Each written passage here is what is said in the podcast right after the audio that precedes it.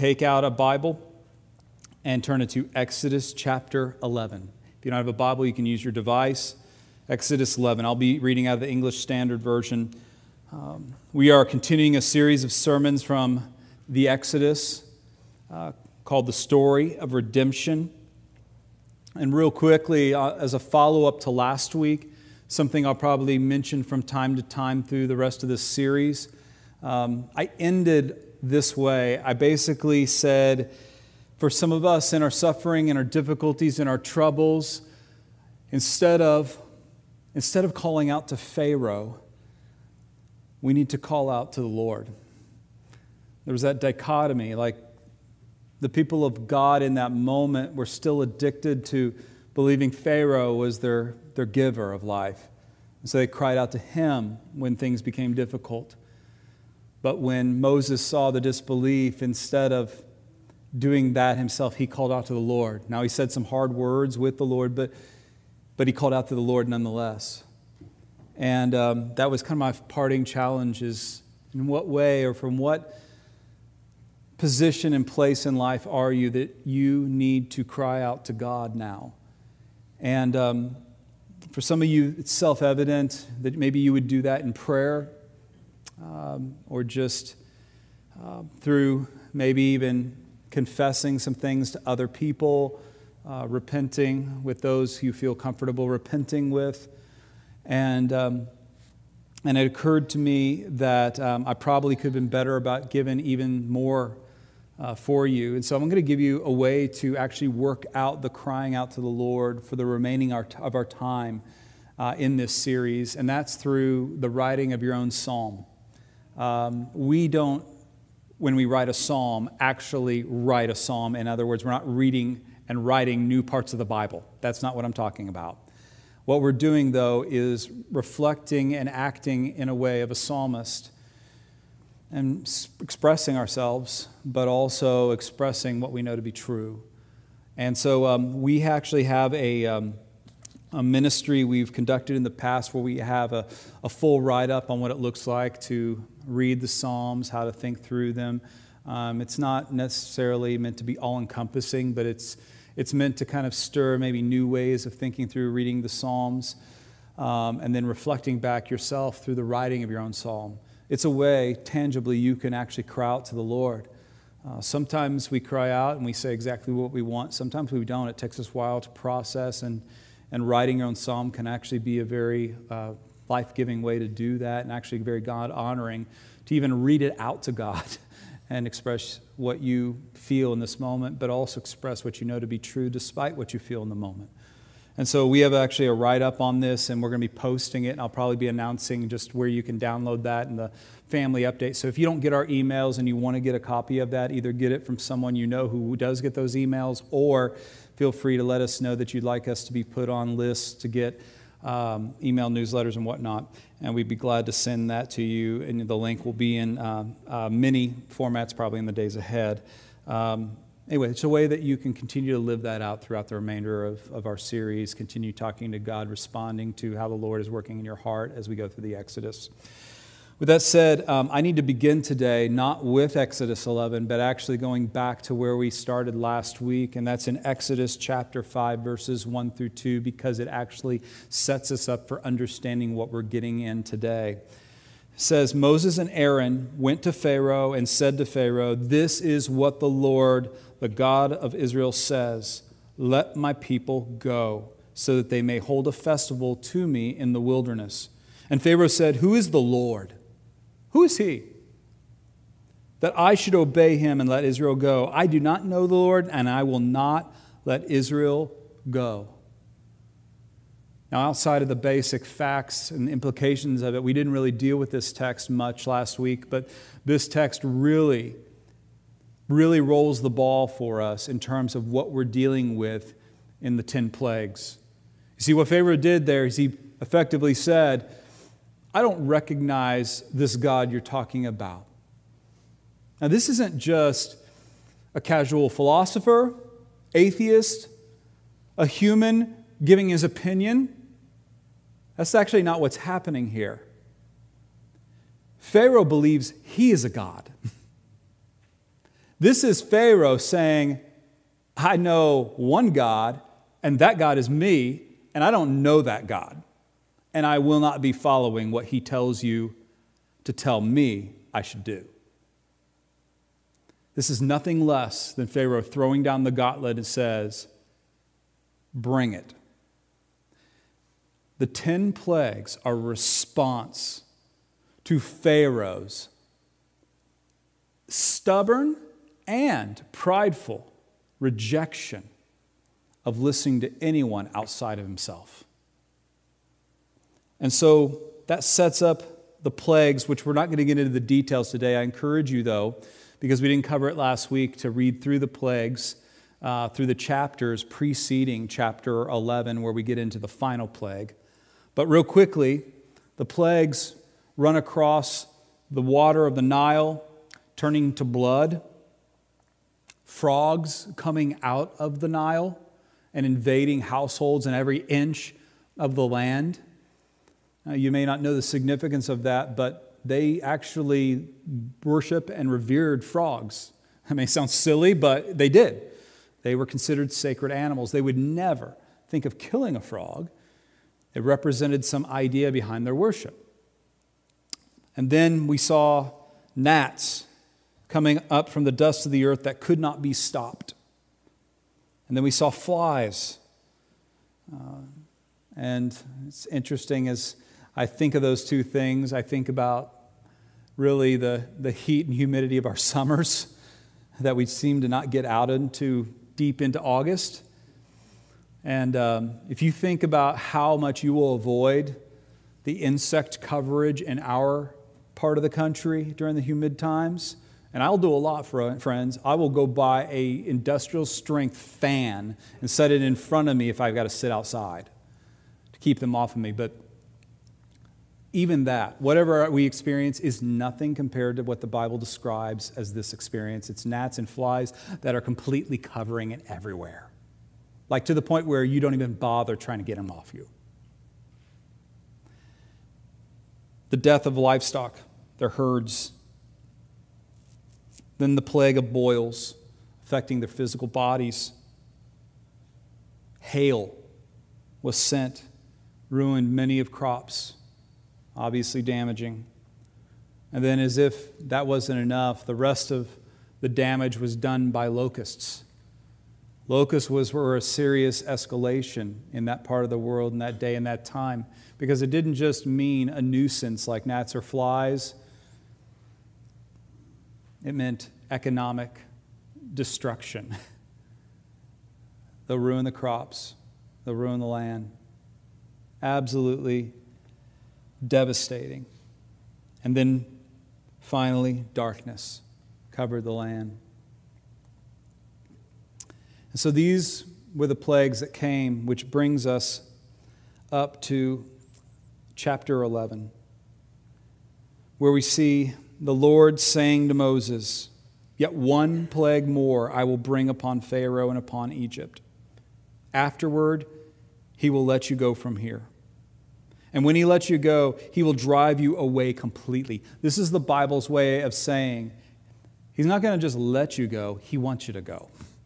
He's going to want you to go. "Speak now in the hearing of the people that they ask every man of his neighbor, every woman of her neighbor for silver and gold jewelry. And so the Lord gave the people favor in the sight of the Egyptians. Moreover, the man Moses was very great in the land of Egypt in the sight of Pharaoh's servants, in the sight of the people." See, he had a history, if you remember the history books. He was actually a part of the ruling class with the Egyptians, and there are people who still have a memory and a fondness for him. So Moses said, "Thus says the Lord, about midnight I will go out in the midst of Egypt, and every firstborn in the land of Egypt shall die. From the firstborn of Pharaoh who sits on his throne, even to the firstborn of the slave girl who is behind the handmill, and all the firstborn of the cattle. There shall be a great cry throughout all the land of Egypt, such as there has never been nor ever will be." So this isn't just happening in a vacuum. Years prior, about the time that Moses was born, the Pharaoh issued an order to kill children of the Israelites to stop them from growing as a people.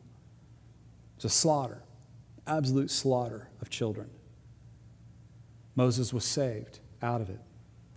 And no doubt for years they prayed and cried out to the Lord that somehow there'd be restitution of some sort. Oftentimes in our suffering, in our troubles, we actually don't get restitution in this life. But we know, if we believe the texts of our scriptures, that the final and better restitution of everything, both sins against us and sins committed by us, actually was provided two thousand years ago at the cross of Christ. And sometimes, in His mercy, He also makes restitution in this life. Not always, but He does sometimes. And they've been crying out, so many, many years have passed. Obviously, Moses is much older.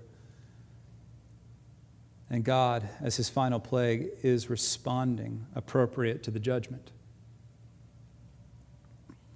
Verse seven, "But not a dog shall growl against any of the people of Israel, either man or beast, that you may know that the Lord makes a distinction between Egypt and Israel. And all these your servants shall come down to me and bow down to me, saying, 'Get out, you and all your people who follow.' And after that I will go out." And he went out from Pharaoh in hot anger. Then the Lord said to Moses, "Pharaoh will not listen to you, that my wonders may be multiplied in the land of Egypt." So what he just said was, he said, he's going to kick you out. But first, there's going to be a moment temporarily where he's not, and he's not going to believe you, so that these things will come to pass. Moses and Aaron did all these wonders before Pharaoh, and the Lord hardened Pharaoh's heart, and he did not let the people of Israel go out of his land. And so the Lord said to Moses and Aaron in the land of Egypt, "This month shall be for you a beginning of months. It shall be for you the beginning of months. It shall be for the first month of the year for you. Tell all the congregation of Israel that on the tenth day of this month, every man shall take a lamb according to his to your, their father's house, and a lamb for a household. And if the household is too small for a lamb," meaning it's unaffordable and practical, "then he and his nearest neighbor shall then take according to the number of persons, according to what each can eat. You shall make your count of the lamb. And your lamb shall be without blemish, a male, a year old. You may take it with your sheep or from the goats, and you shall keep it until the fourteenth day of the month, when the whole assembly of the congregation of Israel shall kill their lambs at twilight. Then they shall take some of the blood and put it on the two doorposts and the lintel of the houses in which they eat it. They shall eat the f- flesh that night, roasted on the fire with unleavened bread and bitter herbs. They shall eat it. Do not eat any of it raw or boiled in water, but roasted, its, re- its head and its legs and its inner parts, and you shall let none of it remain until morning. Anything that remains until morning, you shall burn it. In this manner you shall eat it, with your belt fast and your sandals on your feet and your staff in your hand." Basically, eat it being prepared. Being prepared. "You shall eat it in haste. It is the Lord's Passover. For I will pass through the land of Egypt that night. I will strike all the firstborn of the land of Egypt, both man and beast. And on all the gods of Egypt I will execute judgments. I am the Lord. And the blood shall be a sign for you on your houses where you are. And when I see the blood, I will pass over you. And no plague will befall you to destroy you when I strike the land of Egypt." And then he goes on and he talks to them about how this shall be the beginning of a memorial where they will celebrate this over and over on a regular basis. This is a part of their rhythmic community liturgy, how they will continue to remember and worship their God. Verse twenty-eight, "Then the people of Israel went and did so as the Lord had commanded Moses and Aaron. So they did. And at midnight the Lord struck down all the firstborn in the land of Egypt, from the firstborn of Pharaoh, who sat on his throne, to the firstborn of the captive, who was in the dungeon, and all the firstborn of the livestock. And Pharaoh rose up that night, he and all his servants, and all the Egyptians. And there was a great cry in Egypt, for there was not a house where someone was not dead.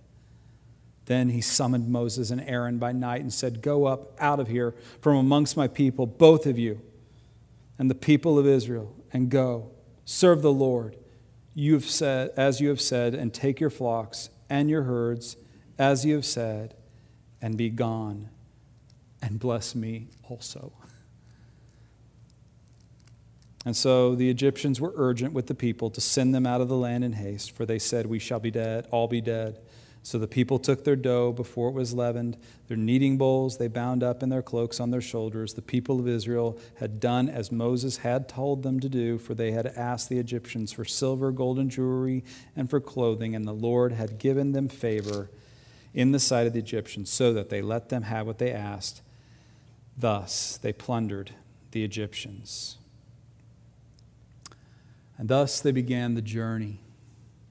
And again, as we move through there, Lord, re-emphasize the institution of the Passover meal as a regular rhythmic celebration and remembrance, and also of the consecration of the firstborn, remembering what God had done, and then finally the Feast of Unleavened Bread.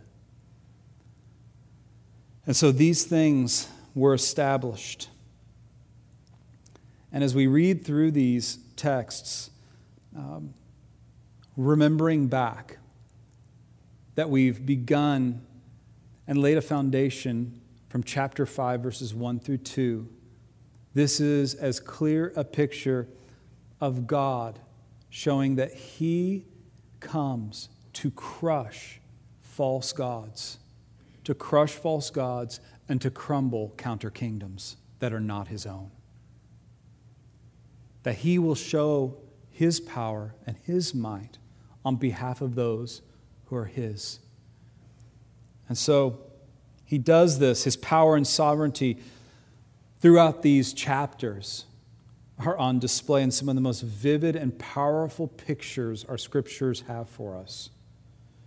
And they are no doubt meant to show a contrast between the Lord's power and sovereignty and what Pharaoh, the Egyptians, and to a point, even the Israelites thought about power and sovereignty. Who was really in control? Who really has power? God's power and sovereignty was on display for all parties. We think about this oftentimes as just for Pharaoh. He's kind of the main audience, but it's also, by extension, his people. But it's also the Israelites. They are to witness this all themselves as well. Now, what's even more fascinating as we read through the unfolding of Pharaoh's power and his kingdom being unmade are the responses to those continuing to disbelieve and refuse worship of the true God. See, this is God's main aim, is, is not that they would simply believe, but believe in a way that would lead them to worship Him. And so God's raw demonstration of power, and as we mentioned before, the contrast with what they thought was power, what they thought was sovereignty, and to see this raw demonstration, like many of us, it drove them to the feeling of dread and the feeling of being threatened. You know, really, God's power is terrifying. It's terrifying. But it's terrifying in a way that it's meant to move us to worship Him in awe, to worship Him in awe. And so He is driving them to see His power, but in their threatened state, they create acts of desperation along the way. And it's most vivid to me when in the picture of the, the Nile turning red, blood, that people are trying, desperate for their water and scraping the side of the Nile, trying to find water that's not sullied with what is in the Nile. It's not far off from the picture of me before Christ, or many of you, when we have a realization of how powerful God is to what we consider power and sovereignty. It can feel real threatening if your heart is not soft to see that threatening as also the flip side, your rescuer, the one who will battle for you in your heart. Then it's not threatening, it's comforting. It's life-giving. Oftentimes, though, we don't see it that way, and we also conduct acts of desperation. Any way to avoid the threatening, menacing, hovering situation over us. Like the Egyptians, we're just clawing for water somewhere. Like the frogs, which were effectively representative of gods for the Egyptians, so our gods, our idols, also turn on us. This is what the picture paints. Their gods basically come out of the Nile and become a nuisance and a destructive force for them. Not only that, while they would not kill them, the frogs die as a part of God's movement of this plague and leave a stench. The picture painted is undeniable. Our idols and our gods eventually, give them time, they'll turn on you. They'll enslave you. And they will be a stench to your life. And so they took them out of their house, they collected them, they went and burned them. And this is what we do. We go and we think, I'm just going to burn them. I'm going to put that behind me. And then we go on to the next god and idol that's going to attack us eventually. This is just a just breaking down like how we respond to God when He comes in power and sovereignty. When we choose not to respond in the way He's wanting us to respond in belief and trust and worship. We'll choose sometimes to just be paralyzed. Paralyzed because we realize I am powerless. I mean, I knew I was small, but now I'm not just small, I'm powerless. This is the feeling that the magicians of Pharaoh's court felt when, after a couple of times where they can kind of hang with Moses and Aaron and do the same tricks through the dark arts and magic, all of a sudden, eventually they ran into a plague they couldn't replicate and couldn't counter. And they said, we can't counter this. This is obviously the finger of God. In other words, God's providence. We can't combat this. They were paralyzed. They were, knew they were powerless. And sometimes we just spin our wheels in life. We just choose to live a paralyzed life in the face of how our God, we know who He is, we've seen His power, but we just can't trust Him and we just won't worship Him. So we just spin our wheels. And our paralysis takes a lot of forms. Sometimes it's through addictions that numb us. Sometimes it's through other means, but we find a way to just exist. We're not really living anymore. Dull the pain. And then we see along the way, and this is not in just one occurrence of plagues, but this is along the way, we see that the plagues were terrifying enough to Pharaoh that a couple of times along the way, he tried to bargain with God. He was like, okay, okay, enough. You guys can worship your God. Just don't go into the wilderness. Don't, don't leave.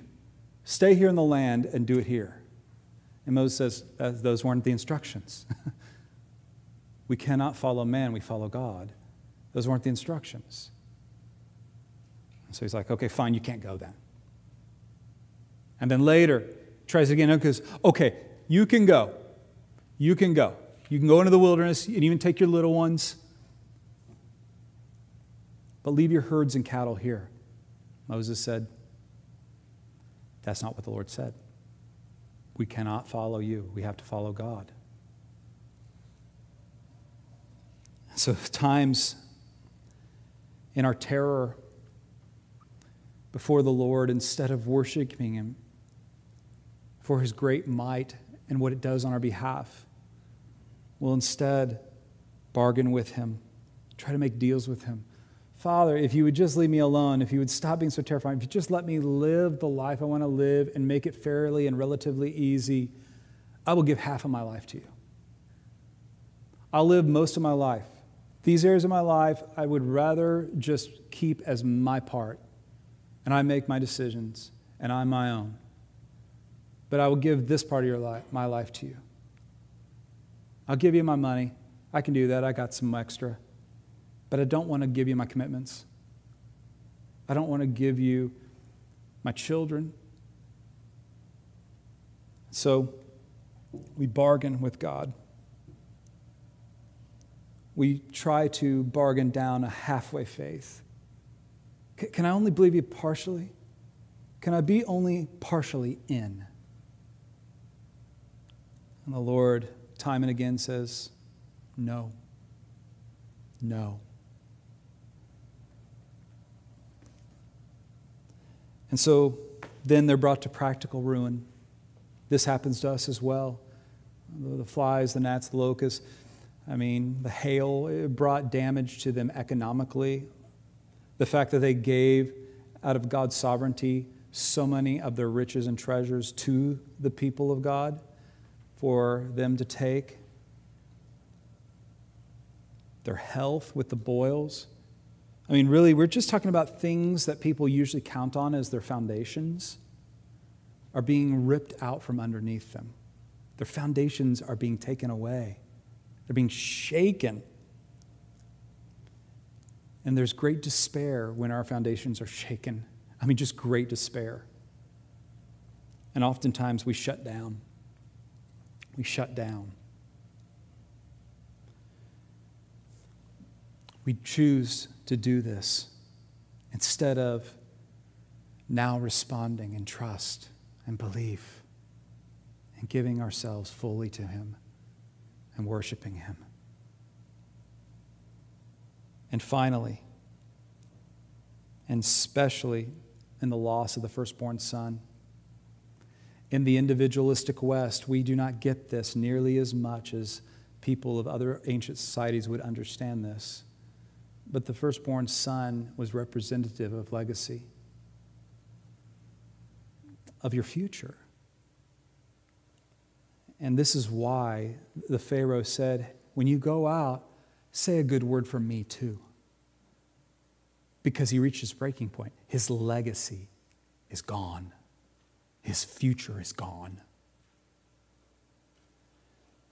His security and safety is gone. It doesn't have to be the firstborn son. I would just say it this way. It's whatever the most treasured God you have is. What do you worship above all else in this world?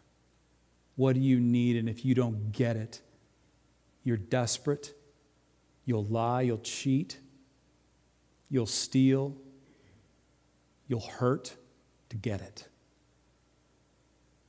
This is the God you treasure most. And that God was taken away from Pharaoh and all the people.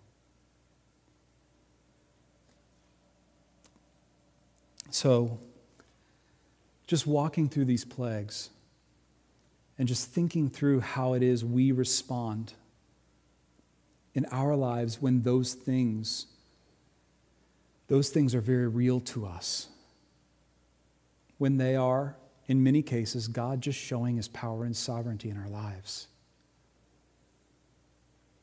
And just pleading with us to respond, to trust him, to give ourselves to him, and to worship him with all of our heart. I do want to make a few observations before we talk through how we might respond today to this text, because there are some very specific ways we can respond. First thing I want to say is that God knows true worship should not and is not an inconvenience to us. That it's actually really, really good for us. That actually, the way he created us, we were designed to worship. We are worship machines. Man, we will find a way to worship. It doesn't matter what we believe or how we believe. We will worship in some way, some form, some fashion. God designed us that way.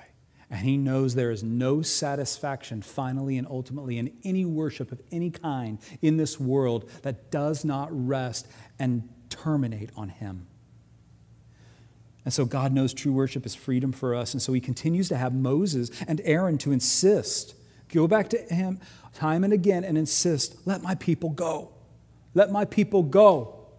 This is God saying, I want what's best for you. And so he goes to our idols, goes to our gods, and says, let my people go. Let my people go.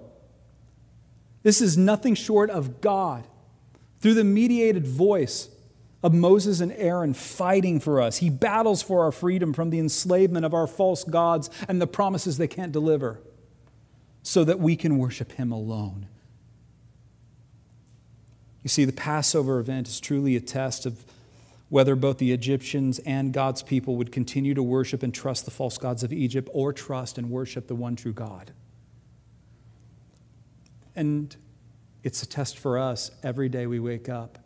What will I value? What will I ascribe worship the most to today? What can I not go without today? Something else that's important to recognize, there are no natural or self-evident good guys or bad guys in this story. I know it seems like there is. Like the Israelites, God's people, are the good guys. And the Egyptians and Pharaoh, especially Pharaoh, are the bad guys. But read it a little more closely. That's not really what the text communicates. Even in a circumstance where there are clear, clear oppressors and oppressed, and there are clearly oppressors and oppressed in this circumstance, they were all sinners and guilty of idolatry and in need of God's intervention on their behalf. There were no good guys who had it made and just needed to cruise into the promised land. Otherwise, otherwise, they would not have had to put the blood of a lamb over their doorstep. That little intervening fact showed that God's people needed the blood of a redeemer every bit as much as the Egyptians. This is a cautionary tale for us not to live our lives through the grid of good guys and bad guys, but to remember we all need a Savior, a Redeemer. Many of us do our most grievous sins, in fact, thinking we're good guys. And when we really believe and think we're good guys, we do our most grievous sins in response to being sinned against. When we've been sinned against, we let people have it and we justify it because we're the good guys and we get to do that. But everyone needs God's redemption, or there is no future spiritually or eternally. We all do. And so he presents them with an opportunity, a glorious opportunity to trust him. Instead of death, instead of no future, they would be passed over and live by way of God's supplied substitute atonement, the blood across the door.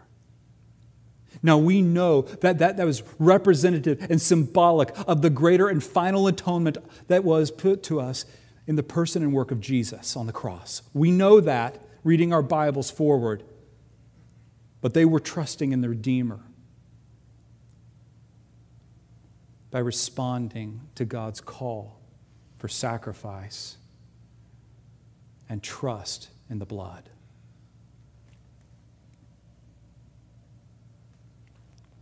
And so God recognized those who did place their faith in his word, because that's what God does. He recognized those who placed their faith in his word, his gospel, and passed over the homes with the blood of God's supplied lamb, saving their firstborns and their future. This, many of you know this, many of you may not. You're not familiar with the Old Testament, you're not familiar with the Bible. Not familiar with how we're supposed to read our Old Testament, at least somewhat in light of the New Testament and the redemption found in Christ. This was all a shadow of what would be the true and final atonement. And so in a twist, God supplies his own firstborn. God the Son, Christ Jesus as our atonement. He gives him over to death on the cross as our sacrificial lamb, so that we can now be God's redeemed firstborn sons and daughters who inherit a full and eternal life. God's firstborn, so that we can become firstborn sons and daughters. I say that for a few reasons. One, because this is the gospel. This is the gospel. This is the good news. This is what everyone makes a big deal about who follows Christ. This is great news for those who know how deeply they're indebted to a payment, a penalty they cannot pay before a holy God. See, Jesus was the true and final Passover lamb, and his atoning death on the cross was an act of God's grace. He clearly shows that this is a costly atonement. While free to us when we trust Jesus, it cost the Son of God his life. He who was without sin became a ransom for many.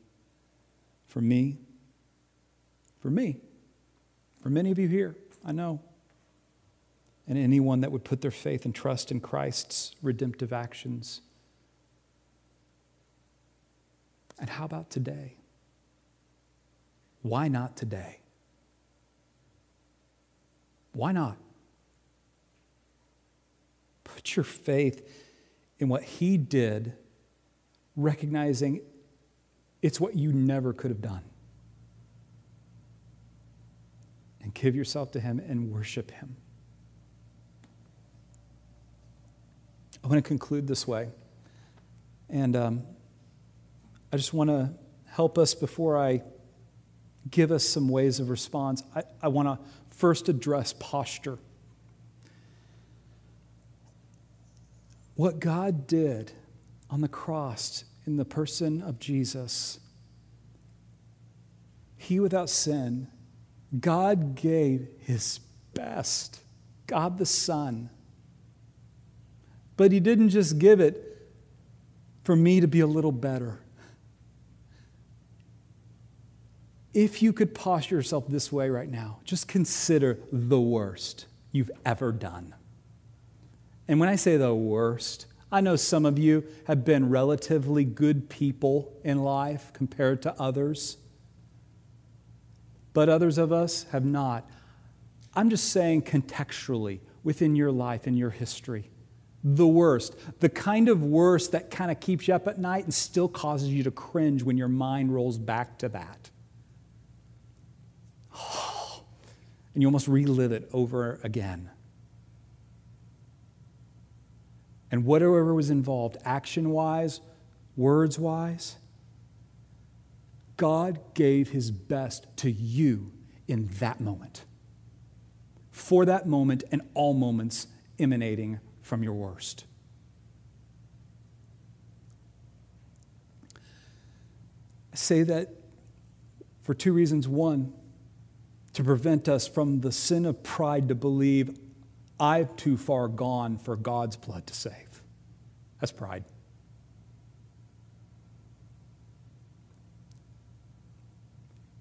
He is more powerful and sovereign than the worst you have to bring. And his blood is more sufficient for all than you could possibly imagine. And so we posture our hearts with humility based upon what he has done in giving his best for our worst. With that said, I want to lead or challenge you to respond in at least one of three ways today. One, if you've come here today far from God, or maybe near to God but not quite trusting, believing, and worshiping God, I just want to challenge you to respond in faith and trust Christ today. Trust him as your true atonement, as your ransom. And, and we had baptisms last week, three, two this week. We got none planned the next week. Force me to fill the tank again. Trust him. Trust him today. And be baptized as your public confession and obedience and, act and action of faith in the gospel. Don't put it off. If you want to know and walk through what that looks like, a friend, family member, another trusted other, you can talk to any of the pastors here if you recognize them or be directed to one. Put your faith in Jesus. Trust him as your true atonement. Second, if you are already a follower of Jesus, you came in here, you trust him with your life, no matter where you came in here, situationally, seasonally. We take communion weekly, and quite frankly, it should be a central aspect to corporate worship for Christ's followers because it paints a never-shifting picture of what Christ did in the broken body and shed blood. So you have a table, a table, a table, a table for communion. If you're new with us and you follow Jesus, just so you know where those are, you can go and take of those at any point. You can go alone. You can go with family. It can be a moment of reflection and prayer, but here's what I want to say. Take and eat and be aware that in Christ's broken body and shed blood, he was our Passover lamb. And let that wash over you. Let that impact you in a way maybe it hasn't impacted you for some time. Peter says this, knowing that you were ransomed. This is a good reflection as you take communion. Knowing you were ransomed from futile ways inherited from your forefathers, not with perishable things such as silver or gold, but with the precious blood of Christ. Think on that as you take communion. For he was a lamb without blemish or spot. Lastly, and this one's probably self-evident in even communion, but respond in some other means of worship today. And I don't mean just kind of like, yeah, let's worship. I mean really respond in worship today. For the remainder of our time together, the response to God's gift for the people of Israel, did you notice, was immediate. It was immediate and specific. They began worshiping on the spot the minute they realized they had been passed over. They had passed from no future and death, and there was life in their household. They didn't wait until Pharaoh let them go to the wilderness. Oh, they worshiped there too. But they didn't wait. It was immediate. They immediately responded to the grace from this costly ransom. Now, why do you think that is? Why do you think that is? Well, gratitude is probably the most obvious answer that most people would say in response to that question. But the kind of gratitude that produces the kind of worship that happened there on the spot, and what I am challenging us to engage in right here in this place, is what Miroslav Volf calls the generous release of genuine debt. Whether it's for the first time or to remember again, we gener- genuinely believe we have a debt that was generously released for us on our behalf. First Corinthians five says, Christ, our Passover lamb, has been sacrificed. Let us therefore celebrate. Celebrate the festival, not with old leaven, the leaven of malice and evil, but with the unleavened bread of sincerity and truth. The most sincere and truth-bearing way to respond to Christ and how he willingly became our ransom is to have profound humility and gratitude. And it's also to receive divine forgiveness, to confess the need for divine forgiveness. Without Christ, we know and confess that we would be condemned in our sin, and yet Christ received, took on our condemnation in his death on the cross so that we can be released from an unpayable debt. That is why they could not help but respond in worship. How will you respond in joyful worship today? I mean, worship and song, we do that weekly, so that's obvious. That's good. Respond in worship through song, for sure. But let me expand your thoughts a little bit. See if the Spirit might urge and nudge you in other ways or in additional ways. Maybe it's through a bold commitment that you've been avoiding. A bold commitment you've been avoiding. One that's been hammering you, a way in which you need to hand your life and to devote your life fully to God in a way that you've held back. Maybe it's through repentance that you've been avoiding. Knowing the gift of repentance is there and available to you, in an act of worship, you need to joyfully worship by being able to repent freely in a way that you've been avoiding, over something you've been avoiding. I don't really talk about this. Well, I talk about this maybe once or twice a year even. But we actually have an offering box in the back. Um, never passed a plate since I've been here. I don't think that's necessarily, I'm not a fan of one being good or the other being good and one being bad, the other being bad, but we have one back there. For some of you, your act of worship today will be something you've never done before, and you're going to give generously to the, to the cause of the gospel. And you're going to begin doing it as a regular part of your gratitude liturgy of life. Did you notice how twice he encouraged them to celebrate and hold festival and remember, have memorials? Memorials are good. Did you know Sunday mornings are a memorial to the resurrection? Every week we, we come, we celebrate the resurrection. It doesn't have to be Sunday mornings, but there are specific practices and liturgies, spiritual habits that you've been urged to do. Maybe your response in worship is to finally engage in an act of discipline through the power of the Spirit in a way that you know you should, you should be involved in. Whether it's more regular worship, whether it's more regular seasonal prayer, whether it's meditating on the scripture text in a more, in a more planned way. He's basically asking them to plan out their obedience from year to year. It's not wooden, that's not rigid, it's just discipline. Finally, something, I'm not sure if you noticed this. Actually, I don't even know that we, yeah, we didn't even get to this text, but in, tech, in verse thirty-eight, it says a mixed multitude also went with them. What does that mean?